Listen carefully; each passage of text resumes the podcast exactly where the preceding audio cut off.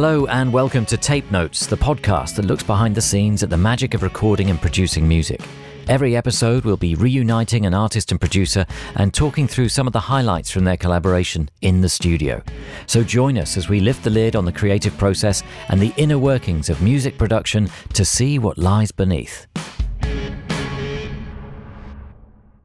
Hello, my name is John Kennedy, and joining me in this episode of Tape Notes are Sivu and producer Charlie Andrew.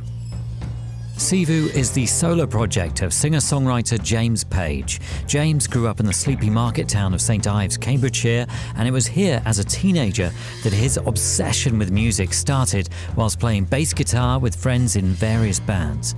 In 2010, James moved to London to pursue a career in music, where he juggled work as a session musician with a number of desk jobs before eventually forming his solo project, Sivu, a year later. Shortly afterwards, James met his future producer, Charlie Andrew, and through a shared love of Richard Hawley and Beck, the pair decided to record together, leading to Sivu's debut album, Something on High, released in 2014 on Atlantic Records. Charlie Andrew is a Mercury Music Prize and Brit Award winning producer, mixer, songwriter, and drummer in the band Laurel Collective. In professional circles, Charlie is best known for his role as the producer of all three Alt J albums, but other collaborations include the likes of Madness, Rae Morris, Nick Mulvey, and Marika Hackman, to name a few. In 2016, Charlie announced the launch of his new record label and publishing ventures, Square Leg Records and Big Tree Music, under which Sivu's latest album is being released. James and Charlie are here with me at Iguana Studios in Brixton to talk about the second Sivu album, Sweet Sweet Silent. And what better way to start that conversation than by hearing the title track?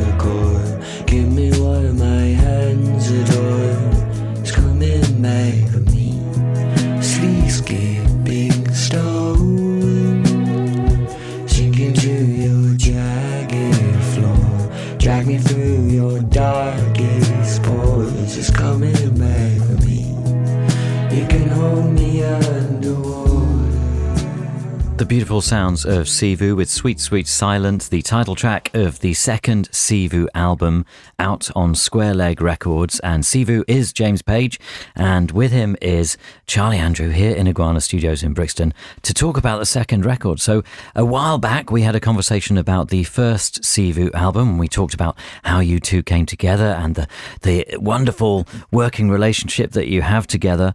Um, but how did that um, evolve with a, with a second album? When did the second album start to be created? Uh, so, when did album one come out? 2014. Right, and then that obviously did its thing. Yet to sort of, you know, tour that and do bits and bobs. And then there's probably a bit of a gap in time, wasn't there? Like, sort of yeah. life stuff. Yeah, absolutely. Um, I know you you've moved out of London now, so you're out in the countryside. I did so much. Yeah, quite a lot's happened, I guess, because I think we started making this record. What would have been start of 2016 properly? I think maybe. Right. Yeah. So yeah. I mean, I remember there was a couple of tracks that we did at the end of the the first album campaign just to see where things could go. One was quite quite a bombastic production, and another one which we did in about sort of two or three hours was uh, one of the other songs that we did in this same session. And that what struck me was the one that we did in two three hours was had a real magic to it, a real beauty to it, and it was based around a sort of live performance of the song, which is ultimately where, like, when you see James perform solo, it's it's a really special occasion that really draws you in. Whereas you know in the past maybe some of the tracks get you know quite production heavy and so we just, uh, I think that, that, just made us think maybe we should take this one back to basics. Absolutely. And I think that felt like a real turning point, I think, because in the past, everything perhaps was a little bit more considered and everything. So it was quite refreshing just to pull everything back and just just go for it. Mm. And it was the first time yeah, we thought more about a performance rather than perhaps layering things up as much. Yeah, a sort of overall key to this album is capturing a lot of the space in the room, a lot of the sounds of the room. There's vocal takes where the vocal mic's like 10 feet away from his mouth. You know, it's kind of not normal recording practice, but just means it brings you into the space that James was in when he was performing it. And it is, you know, on most of the songs, there's a live performance, and then we've embellished it maybe, but it's that, that, uh, heartfelt performance is in there.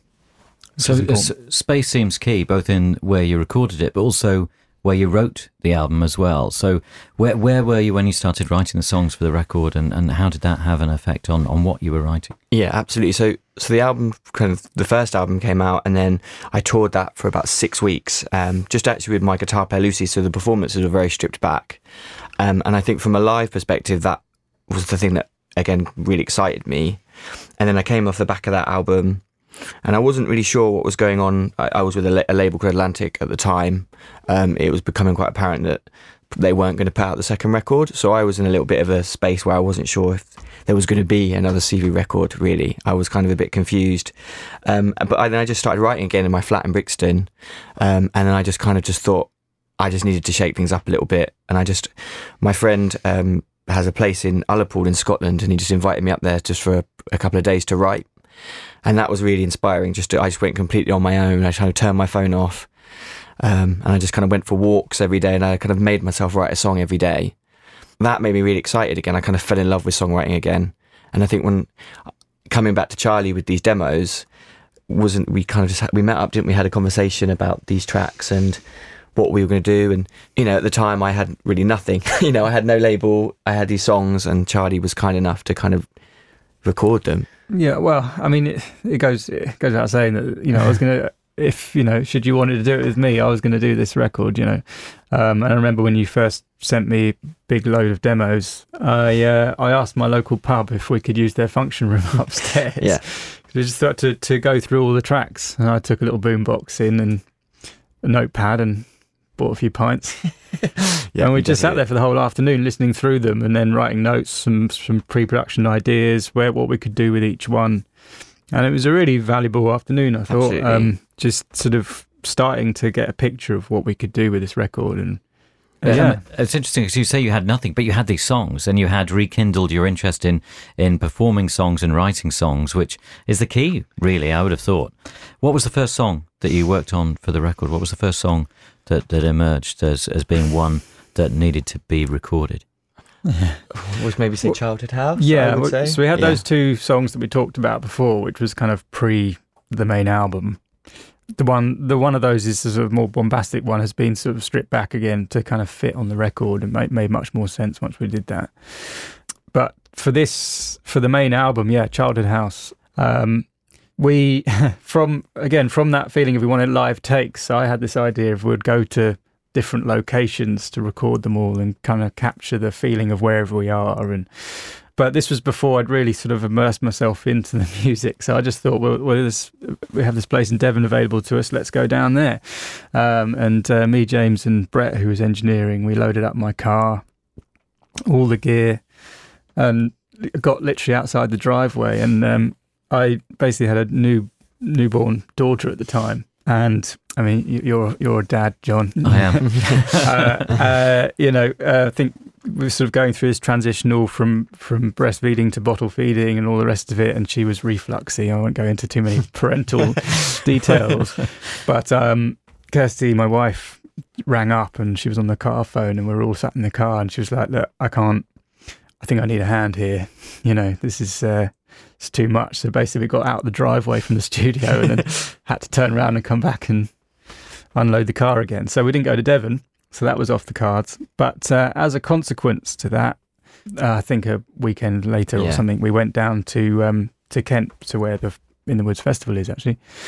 Um, with an idea, there's one of the songs on the on the album is called My Moon River, and I just thought, well, it's going to be a clear night. the moon's going to be out and I know where there's a river. so I just took it literally, and we just thought, let's record it in the middle of the woods at night near a river, just see what happens. And we did. We did do that. We were out till about two, three in the morning, again with a few beers, but Yeah. uh, you know, just with mics up in trees and ne- literally miking the river and all these sort of things, and just seeing what atmosphere was created. Um, and it, yeah, it was, it was cool. I mean, that particular recording didn't make it on the album, but Right. it, it was quite a nice, uh, quite a nice experiment. And I think I'd But like the- people to hear it one day. Yeah, Yeah, well, but the, but the song is on the album, Yeah. um, but not that recording. not that version. Yeah. I'd like- but I think it's very interesting, and you can. There's an owl hooting. It was there was quite a lot of hooting, and there was a river, and it sounded like a man weeing constantly in the background. Massive bladder problem. yeah, but no, Um, that was a yeah, that was like a real special. I think that kind of sums up for me the making of this record. Really, Sure. it was quite. We just didn't really know what we were doing, but the idea of the heart of it was kind of that was it. Really, I think. Yeah. But the, the reason that- that story is relevant to oops, sorry this song is that the next morning um, we set up in there's a sort of quite a large hall space in in this sort of old it's like 14th century building.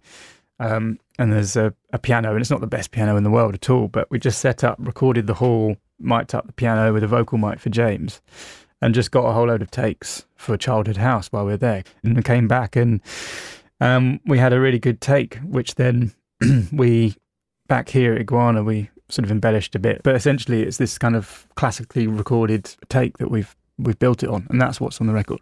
Excellent. And could we hear just the take that was made in in the hall Sure. in this 14th century building in Kent? I think that sounds amazing. So, and how many microphones then did you uh, approach for for this recording? Um, one, two, four, I think seven. Yeah, seven on there. Seven. So there's um, we've got sort of various stereo pairs just to capture the room, and and then obviously the stereo pair on the piano, stereo pair of ambience. Um, I think we were trying, you know, different distances from the piano, as well as there is a vocal mic right in front of him. But uh, it's interesting blending that into the into the stereo mix because it, yeah, to make it sound more natural, really. right. So if I just play you, this is all of them together.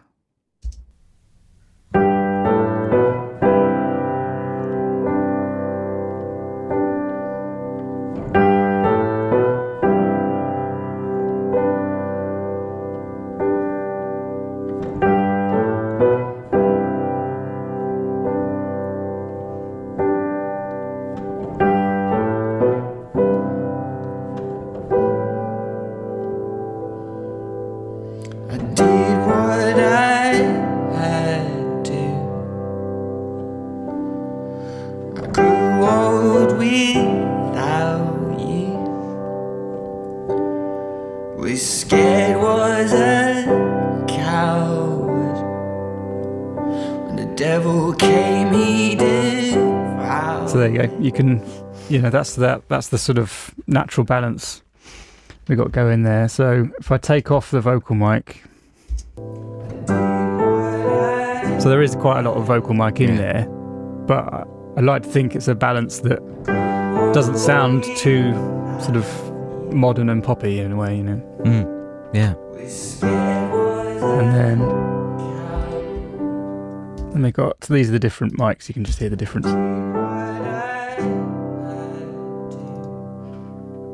So that's the sort of main balance. More of the room. And what's this one? This is the piano, piano spots. And then you just got the vocal mic.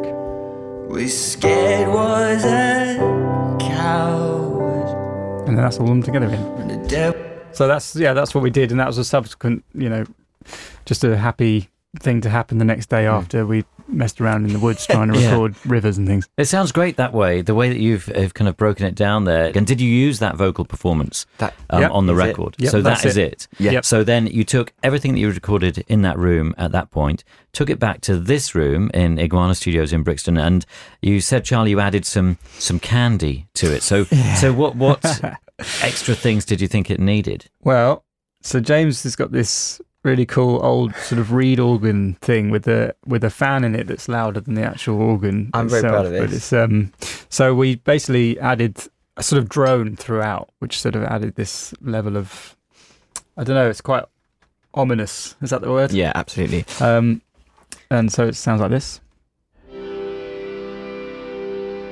And that sort of basically just happens throughout. Right. And again, sort of mic quite far off, you can hear it's quite sort of it's not close sound. Um, I don't know if you noticed right at the beginning, you could hear the fan noise. Is there a bit when it kind of all drops out as well? That actually in Yeah, so just- like, so there's you can hear a fade out there, but it's yeah, you can hear that it's quite a noisy piece of kit. Mm. And it's interesting because the way it sounds recorded is that it could be in the room that you recorded Yeah, um, James's performance in in a way. exactly. Yeah. um, finding the right reverb for that was you know took a little while, but we I think we got it. Yeah. absolutely. Interesting. And that's the only addition then, or Uh, no, no, that's uh, there's just a little bit of It's a bit of we got. Juno bass here. You wouldn't expect that in there, would you? no. Um, and there's some vocal harmonies. Such crimes, so sacrilegious. So that sort of enhances things. And then there's a kind of like a lot of the takes we didn't spend long time on. We just sort of jammed through a few times and just picked the best bits. So we didn't want to overthink it. And I think we got kind something quite special. So there's a kind of Juno top part. So it's just flicking the octave button, button and just. I think one of us was on the octave button while the other one Yeah. was just randomly playing. That happened a few times. Um, yeah, so there's things like that, and then the other thing is the percussion that comes in on the second half, which was a music stand, and I think the box to my kick drum, yeah, that's just the boom. which is a nice big low thud. Again, mic'd a long way off, and you get kind of that sort Wow. of thing, and that's the music stand. so yeah, and that was that. I think that was just one one take, really, just sort of seeing what felt right. I just stood there with some felt sticks and just hit stuff. Yeah. Amazing. Yeah, the best bit I think is near the end because it all kind of falls apart almost. Like Yeah. I think oh, goes going a little bit out of time, but I, That's just my plan. but I really like that about it. So yeah, there's just kind of. And if I then I'd take that out. So.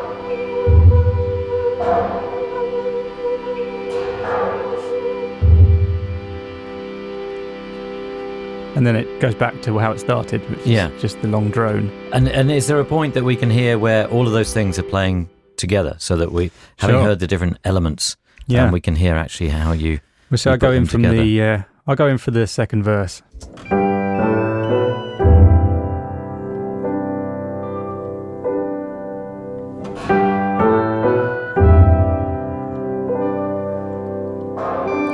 Crash car from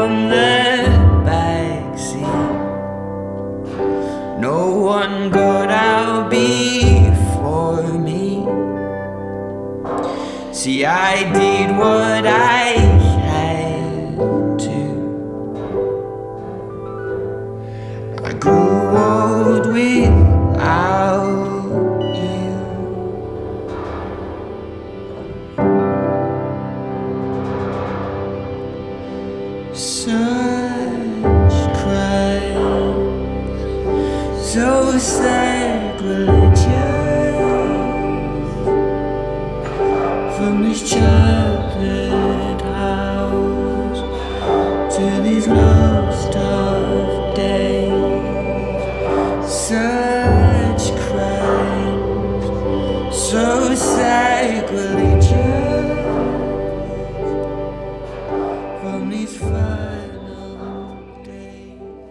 There you go. Yeah, th- that sounds great. So I guess the question has to be asked: What is the song about? Yeah, um, this well, the song was wrote in in Ullapool actually, um, and the song is just about this idea of, I think when you're growing up, you have these, you know, you're so you're, you're naive to the world, and all these things happen, and um, do, if if I could see myself as a child now, how would I kind of reflect on my life? Really, it was kind of like that, and I think uh, the whole time I was kind of thinking about that. You know, where, where am I at? What am I doing? And this song really summed that up, and I think it had a real rawness to about it, and I think from a production point of view, I think it kind of captures that really. I didn't. I think it wouldn't have worked if we'd gone all polished on it. I just think it would have not felt right, really. Hmm. You may have heard us talk about Tape It before, and if you haven't, then let me fill you in, as they are the sponsor of today's episode with a fantastic offer for you. Tape It is an iPhone recording app made by musicians for musicians. Many of our guests on Tape Notes, music industry friends, and listeners rely on voice notes to record their early ideas. People like the Lumineers, Ezra Collective, and Fred Again have all shared recordings with us made on voice notes. But what you wouldn't have heard are the long pauses where they're searching for those recordings. We wouldn't want to put you through that. As you can understand, organising and finding the right notes, let alone a specific part, can be a nightmare. Tape It solves all of that voice memo chaos with intuitive labeling features, including automatic instrument detection, markers, and collaborative mixtapes, meaning you can share band practices, organize set lists, and brainstorm ideas with co writers and band members. Plus, you can record straight from your lock screen and attach text and photo notes to each recording. One of our favourite features within Tape It Pro is that you can record in stereo using two microphones along with gentler dynamic compression to give a much more natural sound than any of the usual apps. It's a huge upgrade to the microphone and all round audio quality. It really helps support the podcast whenever you engage with our sponsors. So if Tape It sounds like an app you'd use, then do us a favour. Pause the episode, head to the link in a recent episode show notes, or visit tape.it forward slash tape notes and give Tape It a go. That's tape.it forward slash tape notes. You can download for free or use the promo code tape notes for 50% off Tape It Pro. Thank you, and now on with the show. Did you do it? Honestly, Tape It is fantastic. All of the Tape Notes team members are complete converts, and excitingly, some of our guests have started to use it as well. So I really would recommend checking it out. Really interesting to hear the evolution of, of how that song um, grew and became what it is on the record. Um, one of the other songs we were going to talk about was Drastic Change, and it seems that in some ways the, the very title suggests and indicates that there have been some drastic changes in your life, James. Yeah. Um, I mean, not just on a, an artist level in terms of um, putting out a debut album with Atlantic Records and that that situation changing, but other things going different. Yeah. Uh, what, no, I was going to say, well, other things changing. No. Yeah. So, w- w- tell us a bit more about that. Yeah, so um, this song was actually the last song I wrote, which made it on the album. And I was living in Brixton. Um, I think I was, I just felt a little bit stuck. I think, I think with everything that happened prior to that, and I was living here still, and I wasn't. I just feel like I was stuck in a bit of a routine. I wasn't enjoying living in London. I was taking it. I just took advantage of it all, and I just felt like I just couldn't keep going. So I just uh, me and my partner decided just to just move out. We had an opportunity to move into a house in the middle of in a little town called Warboys, and we just did it. And I really needed that, and I think that was really important to this whole album finishing. And I think me as a person kind of moving forwards, and I just wanted. This song was a very literal way of literally how I was feeling at the time. I literally felt like I needed a drastic change, really, and, and, it, and that's what it was. So, it was. It's been perfect. It's been exactly what I've needed, and, it, and I think I needed that kind of kind of spark kind of relit again and um, and this song literally sums it up i think Hmm. Yeah. Hope so No, I think so. should, should what should we hear first? Should we hear the, the finished or a, a burst of the finished song um, before we Sure. hear all the parts broken Yeah. down? yeah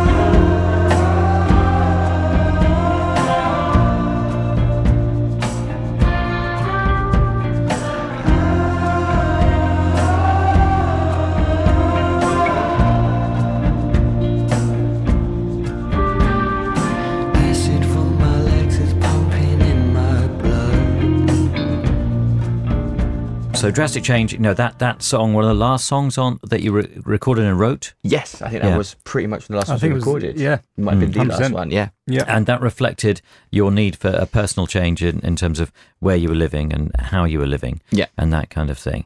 Um, how did you go about realizing that then um, into what we've just heard? You know, what what had you recorded or, or for yourself?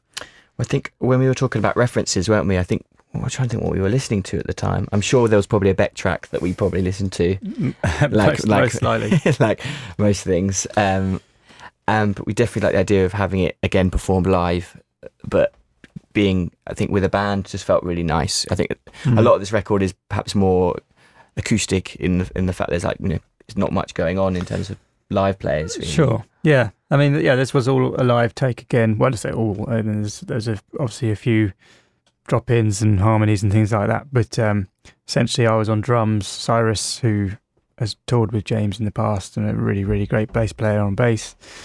Um, and um, Simon from the band Francobollo actually came down and um, to do sort of like a lead guitar jamming sort of t- track on top uh, in in the live performance, and it was all it was. It sounds a bit cliche, but this to get this take was all about the vibe. So it was turn the lights down. Um, there's uh, a guy that we know called Adam. Um, literally to get the vibe right, he he he likes he likes to have you know have a toke on the odd joint. so I just got him to literally sit in the corner smoking. um, and um, you know, it, it was probably bright sunshine outside, but there's no windows in here, so it was very sort of dimly lit, very smoky atmosphere, and uh, yeah, I think it just fitted fitted the vibe of the track really, and. Uh, because it's that live thing, we're always, you know, it's not all gridded up and nice and clean. There is an edge, a sound of like, you know, being on edge, you know, because we're all kind of just about locking in together, and it's, you know, it doesn't sound too loose actually, but No. it's not rigid. Um, and like I say, Simon just sort of jamming over the top, really, uh, doing his thing. I think the best thing about Simon was he added. You can kind of tell his personality by the way he was playing on the guitar. He just added a real kind of weird oddness to it, you know, from his guitar playing and his. Yeah, it, I think that really shows. I think. Yeah. Yeah, yeah. And later on, there's a, there's a main sort of counter melody hook that comes in, so we sort of introduce strings and things on top of the live recording, um, just to sort of embellish it a little bit. We've even got some brass on here by the looks of it. Yeah, who was doing the brass? Uh, Mr. MIDI synthesizer. He's think- very reliable. he's very reliable. great. Uh, yeah, he's um, for this one. I think it was just a sort of low end bolster, so it kind of we got away with. It didn't sound bad at all. Actually, it fitted Yeah, in did a great perfectly. Yeah, it does. Um, It does sound like a, a human performing the, the brass there. So, I mean, should we hear some of the elements broken down? But it'd be interesting to Yeah, hear um, aspects of drastic change before Simon starts wailing on his guitar in a way. Yeah, so sure. maybe it may maybe hear James um, performing the song on his own, and then the band come in yeah. um, a little bit. By okay, so bit. this is James's guitar part. As pastel light colors roam around my eyes. So that's the song, basically. That you know, then then introduce drums. Give me love, give me life, give me sweetness. On top of the drums, we have overdubbed an extra sort of trashy tambourine sound to sort of bolster it. Then there's a shaker to give it a bit of pace. is time for a change.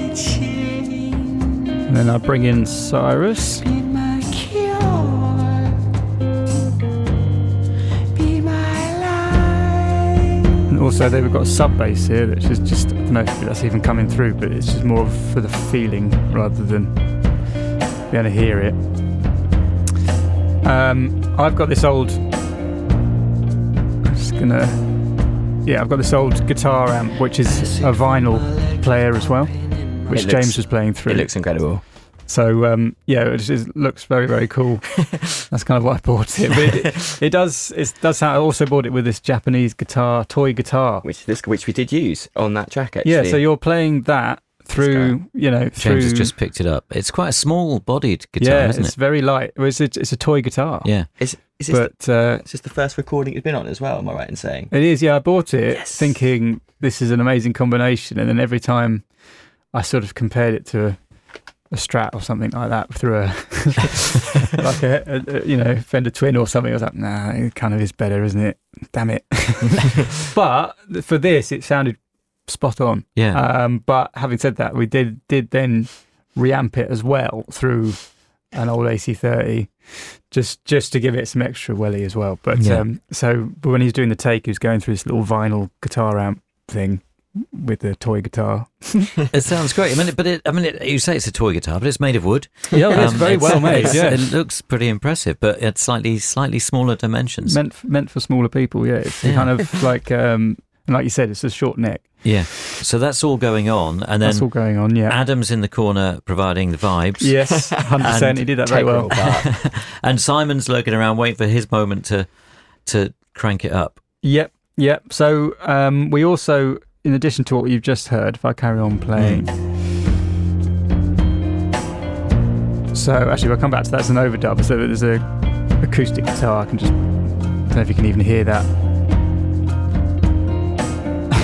there is an acoustic guitar in there, believe it or not. I just thought this might be quite interesting to hear. That's the microphone that's kind of just capturing the room. So the guitar amp room, the door was open, so spilling in. There's you can hear James singing, and there's quite a lot of that in the blend. And what you're hearing there is Simon's riffing, and that's main. That's the main sound for Simon's jamming sound. You know. So if I bring back in what we were listening to, take me a little while.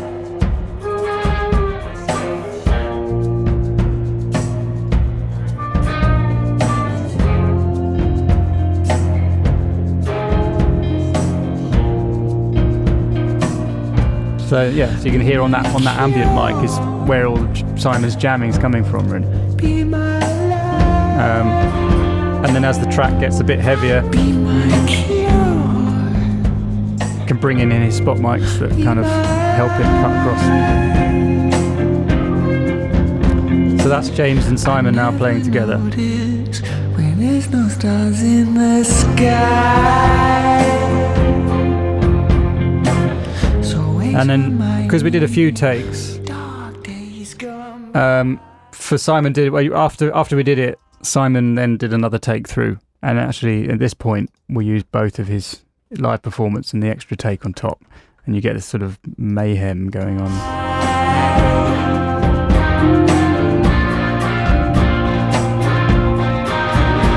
Just lots of guitars flying around, really. Brass. I can hardly hear him. But the the main thing, the main icing on the cake, I felt was was the strings. On Yeah, this one. strings at the end. So basically, we've, we're hearing everything now, apart from strings. Uh, there was a percussion overdub as well.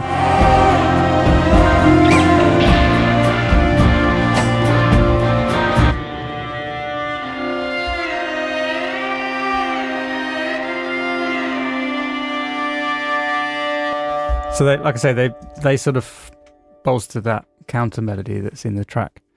Um, sound quite mysterious. Yeah, interesting. They have a sitar-like quality to them. uh, Hearing them in isolation like that. Yeah, uh, interesting. You should say Yeah, about have a- sitar, John. There is what's called a dilruba, which is like a bowed sitar in the track doing this. Just lots of weird noises. Again, it adds that element of sort of eeriness, kind of, kind of gets used a lot in horror movie soundtracks and stuff like Mm. that. So that's going on.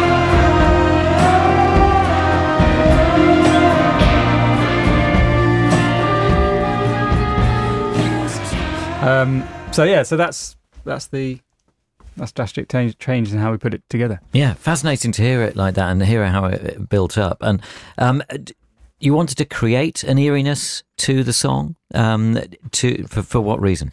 I just think building a real tension seemed really important, and especially when, because to be honest, we hadn't really thought about it. We had the demo of me singing acoustically, and then it wasn't until we started playing it that naturally we, we kind of felt like we all kind of moved it together, didn't we? It was constantly like it was constantly getting bigger and bigger and bigger, and we kind of just went with it. And I think the space we were all in at the time, it kind of worked quite well because. We were just literally really jamming. We hadn't really spoken too much about it. When everyone came in, we just kind of said, "Do your thing." Like Cyrus was kind of following Charlie's drumming, he was kind of just holding it down. And then you know Simon was just doing whatever he wanted, which was perfect. I think. Yeah, yeah. So I mean, he just came in, didn't know what to expect.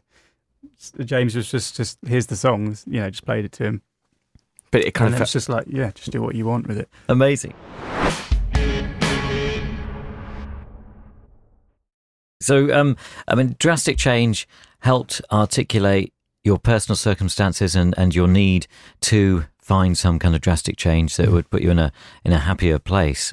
But there are some physical changes going on with you, James, that um, do come out in the album and are pretty relevant in some ways. I mean, uh, the album's called Sweet Sweet Silent. We heard um, the, the the album version right at the start of this podcast, and we're going to talk about that song um, specifically now. Um, but it ties in with um, a physical change in in you personally.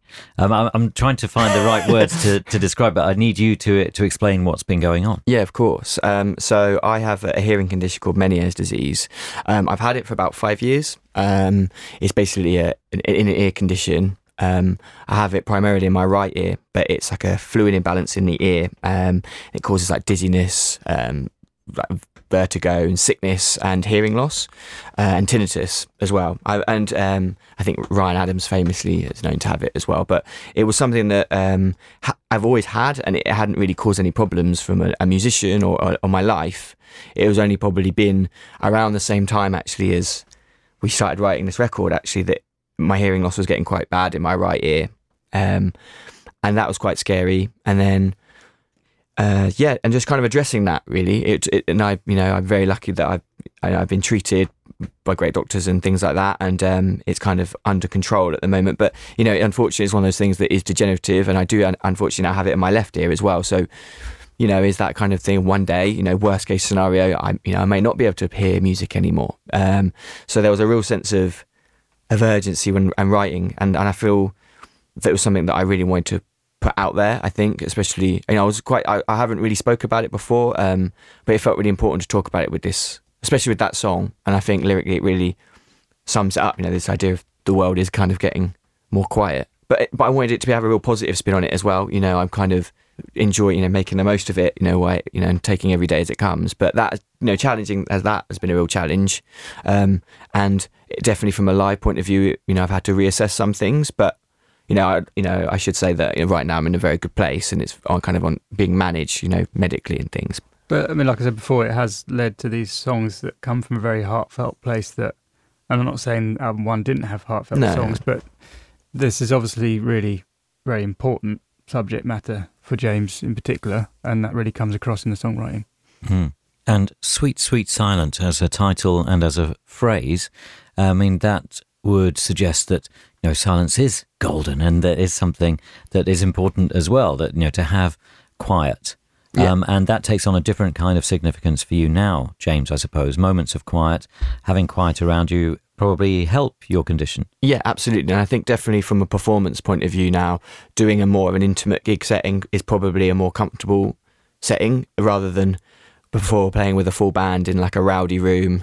So again, I think that was another the, the fact this album is more stripped back felt really important because that's how I'm probably going to be touring the album. So I didn't want to do a record that was too ambitious that we people would come see it live and want to hear more. So Yeah, the, the the sort of quiet moments are just as relevant as the loud moments, Hmm.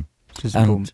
with the song Sweet Sweet Silent, when when did this come to you and how did it arrive and evolve and you know, it, was it directly connected to Meniere's or, or it, it was like with a lot of things. I think when I wrote it, I wasn't consciously thinking about it. Um, the idea of this sweet sweet I had this idea of you know, I just had the idea of you know everything was getting quieter, and I quite uh, liked the romantic spin of it. I was like, okay, um, but I it wasn't. This song came really quickly. I always find with me, for me personally, the songs I like the most are the ones that involve the least thought, and they kind of subconsciously just came out. And this song was definitely like that. Um, I think from a production point of view, I really like the idea of it feeling quite almost 70s esque with the kind of really baggy drums. And I think I was listening to like Mac DeMarco at the time and stuff, just his kind of laziness to it. And I, that felt really exciting. So when we started talking about the production side of it, I think we were definitely on the same page, I think, with that respect as well, weren't yeah, we? So, hundred percent. Um, and this one was tackled in a quite a similar way. Uh, Adam wasn't in the room no. creating the vibe on this one, but uh, myself on drums again, Cyrus on bass, um, and James was just fleshing out the harmony with marking the chords on the on the Juno keyboard to to to give it that sort of vintage synth sound. So did, did did it start with a demo, or did you think you know you had a demo and thought right, let's try and capture this song as a performance, and so you know you put the demo to one side and then came into it. Yeah. Was it in Iguana that you you did the recording? Yeah, exactly that. So this shall I play the demo? Hmm. This is the original demo.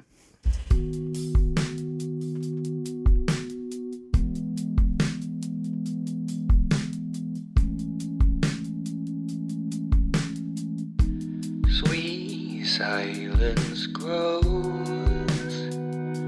in a right to the core. Give me what my hands adore. It's coming back for me. Sleek skipping stone, sinking to your jagged floor. Drag me through your darkest pores. It's coming back for me. You can hold me underwater till I go blue and placid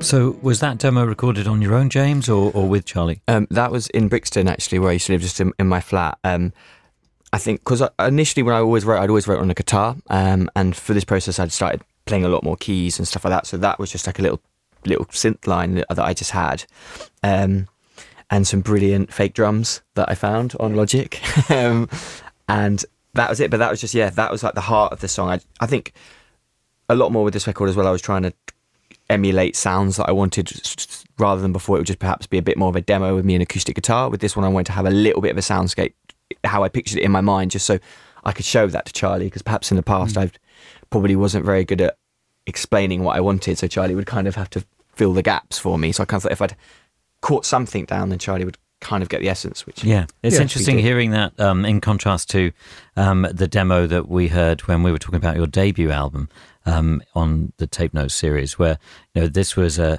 a, a, a guitar played into a phone and and Sure. sounded really really raw and and for want of a better word, very basic. You know, Yeah. and then hearing that blossom into how it um, evolved into the the debut album recording was really interesting. So, I mean, already there's a sophistication in in your own demoing on your own, so that you can articulate yourself better to Charlie, and then help realize the the end um, of the song. And so, then having heard that and having thought about that, you came to Iguana to do a performance recording of- of it. Yeah. Yep.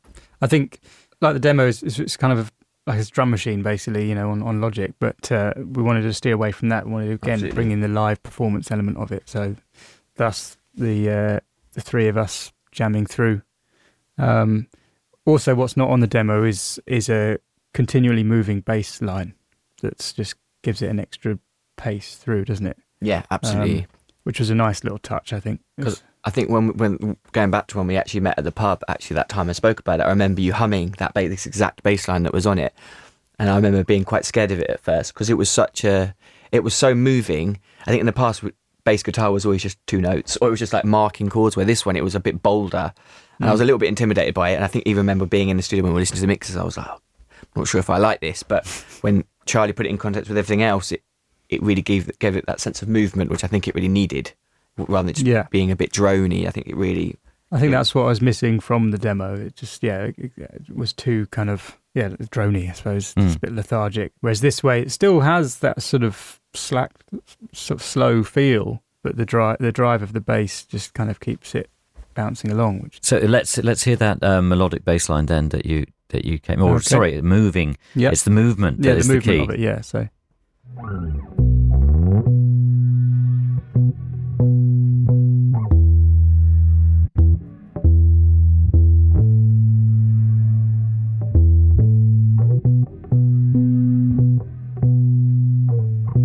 So it kind of the pace of it does pick up as the song moves on. It sort of gets busier and busier, really. And then if I add in the drums,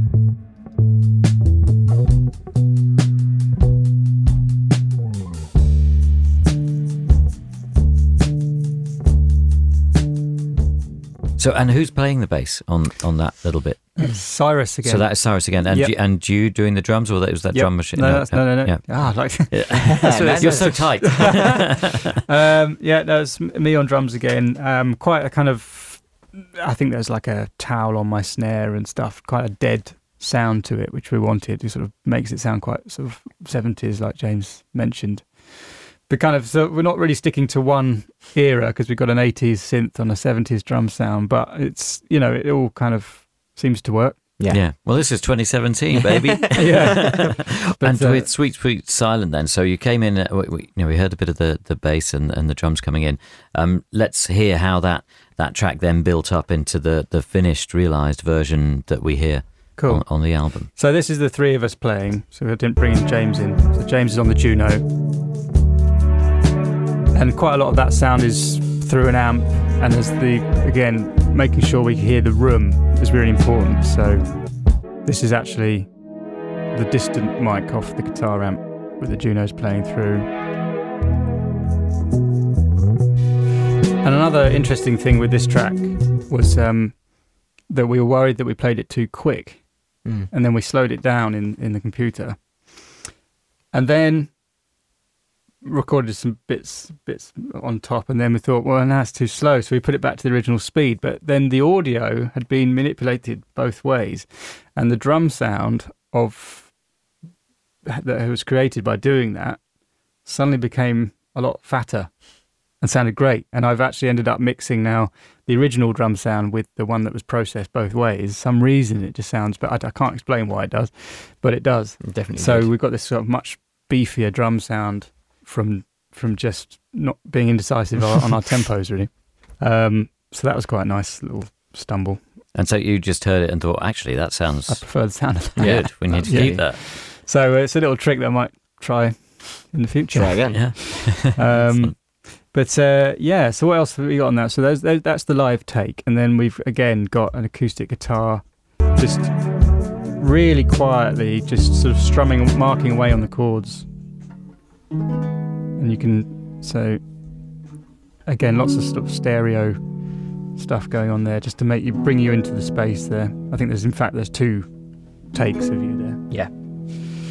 Um, so bring back the other stuff.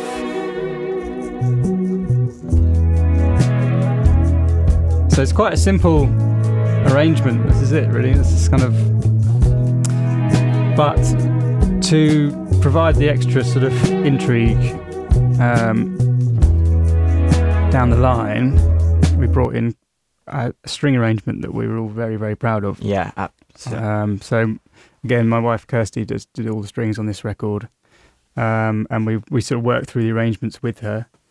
Um, some some ideas of the strings you'd already done at home, hadn't you? I think there's a song on the album called Lonesome where there was just uh, like the melody was there, but Kirsty being Kirsty just made it a thousand times better. Um, and I think it, it's Kirsty. This whole record is a really integral part because she really went all out on the strings on this because the song, the nature of the songs are so stripped back. There was so much room just to fill them with strings, and Kirsty spent a lot of time on these amazing arrangements with Charlie. And some of the songs, it completely like this song. When the strings come in, it just flips it to a completely different world. I think. I mean, I remember us sitting here and Charlie was asking Kirsty just to just play around with some ideas, but Kirsty didn't know that Charlie was actually just recording them at the time. So we were getting these string arrangements that she wasn't perhaps thinking about, but those parts kind of became. Yeah. It was just a really, and I think That's quite true on, on Lonesome, uh, some of the album. Let's just see, yeah, you know, just jam something, and then it's actually the opening thing of the track. She she wasn't wanting to be recorded at the time, but it just worked, and then it ends up fitting in the track elsewhere as well. But on, on this one, I think we we didn't want, or on the tracks, we didn't want them to be quite generic Yeah, string exactly. parts, just like filling in the chords. That's that would just be really boring, and and just filling up space that we want to keep empty. So it was just a case of like each section just I don't know, just like coming up with an idea and then flipping that idea on its head, really, and just seeing what sticks. So if I if I play from when the strings first enter, sort of a tremolo sort of run down, just keeps sort of going. quite uncomfortably as well. I kind of Yeah. feel it. This is melodic.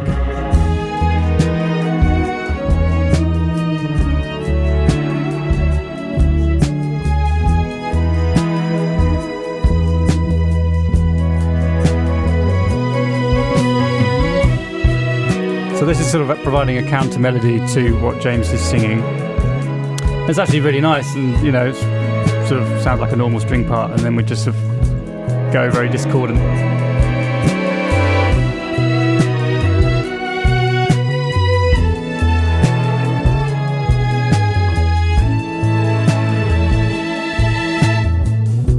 So that's actually that's actually quite a that's one of the more straightforward string parts. That actually. really is actually in hindsight. Uh, it- on Lonesome, there- there's, it is quite odd and just kind of doing weird stuff, which you wouldn't expect. Whereas in this case, it's actually more of a counter melody that's quite lovely to, to listen to. Again, sort of sounds kind of vintage Yeah. in a way. Mhm. It's interesting though because you have that little tiny discordant section as well, Mhm. which seems to me that you know with with the album as a whole and with some of the songs, you know, there is this element of disquiet or know, the tension that you're referring to, the the uncertainty that is maybe part of your condition and um, the the reality of Meniere's for you as you know, and that you're trying to feel around with creating these songs and and writing songs. Uh, you know, this is going on in the background all the, all the time, which must be you know both a, a very worrying and scary thing, as you, as you've said, James. You know, Yeah, absolutely. Um, and I think it. Yeah, I think that makes the record kind of a little bit uneasy, as yeah, like you said before. And and there is a kind of in every track there is something always counter counteracting with the loveliness almost on most of the tracks. You know, there's Mm. yeah, it just sums Yeah, it's kind of um, I don't know, bittersweet. A lot of it. There's a lots of sort of bleak moments mixed in with a kind of uplifting sort of edge to it. Yeah. Um, one thing that we added to this one to add to that feeling of uneasiness was the vocal effect. Sweet that's James singing. grows. And then we added this sort of pitch shifter. Sweet grows. which sort of sounds like this weird sort of devil voice underneath, sort of, um, and it's sort of mixed at a level where I don't know. You can you're aware of it, but it's not overpowering. It's just kind of there, and it sort of the hope is that you know if you're listening on headphones or something, it suddenly becomes this thing that you kind of can focus on even more yeah, and just go, oh, that's a bit weird. yeah. it, you know, it just sort of yeah. Again, again, it's that bittersweet thing. Yeah, and I think um, saying to Charlie while you're here, I think that's something that Charlie really adds. I think he kind of will always. You're never going to get a straightforward song when you record with Charlie. You know, there's always going to be something odd happening at some point. You're a weird guy, so um, but I think that's really important. And I think, to, especially to my music, Charlie adds that element where perhaps if I worked with another producer, this album could have been, you know, an acoustic guitar and me, and very perhaps a very perhaps more straightforward. But I feel like we've made it a little bit odd, which was needed. I think just added the strangeness. Hmm.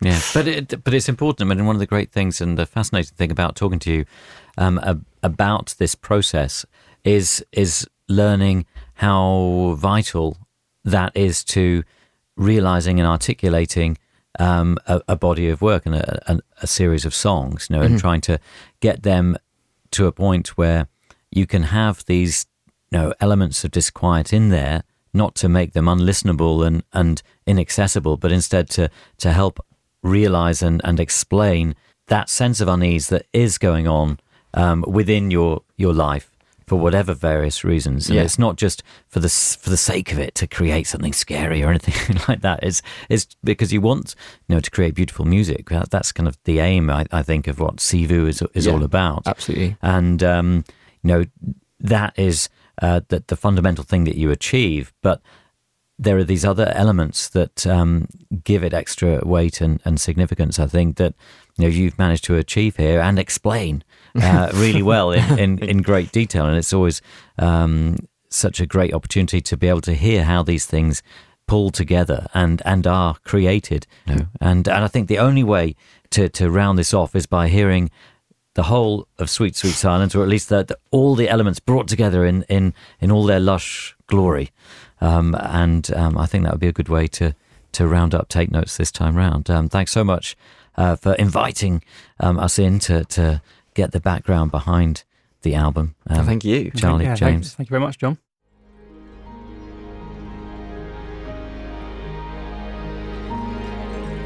Tape Notes is brought to you by In the Woods.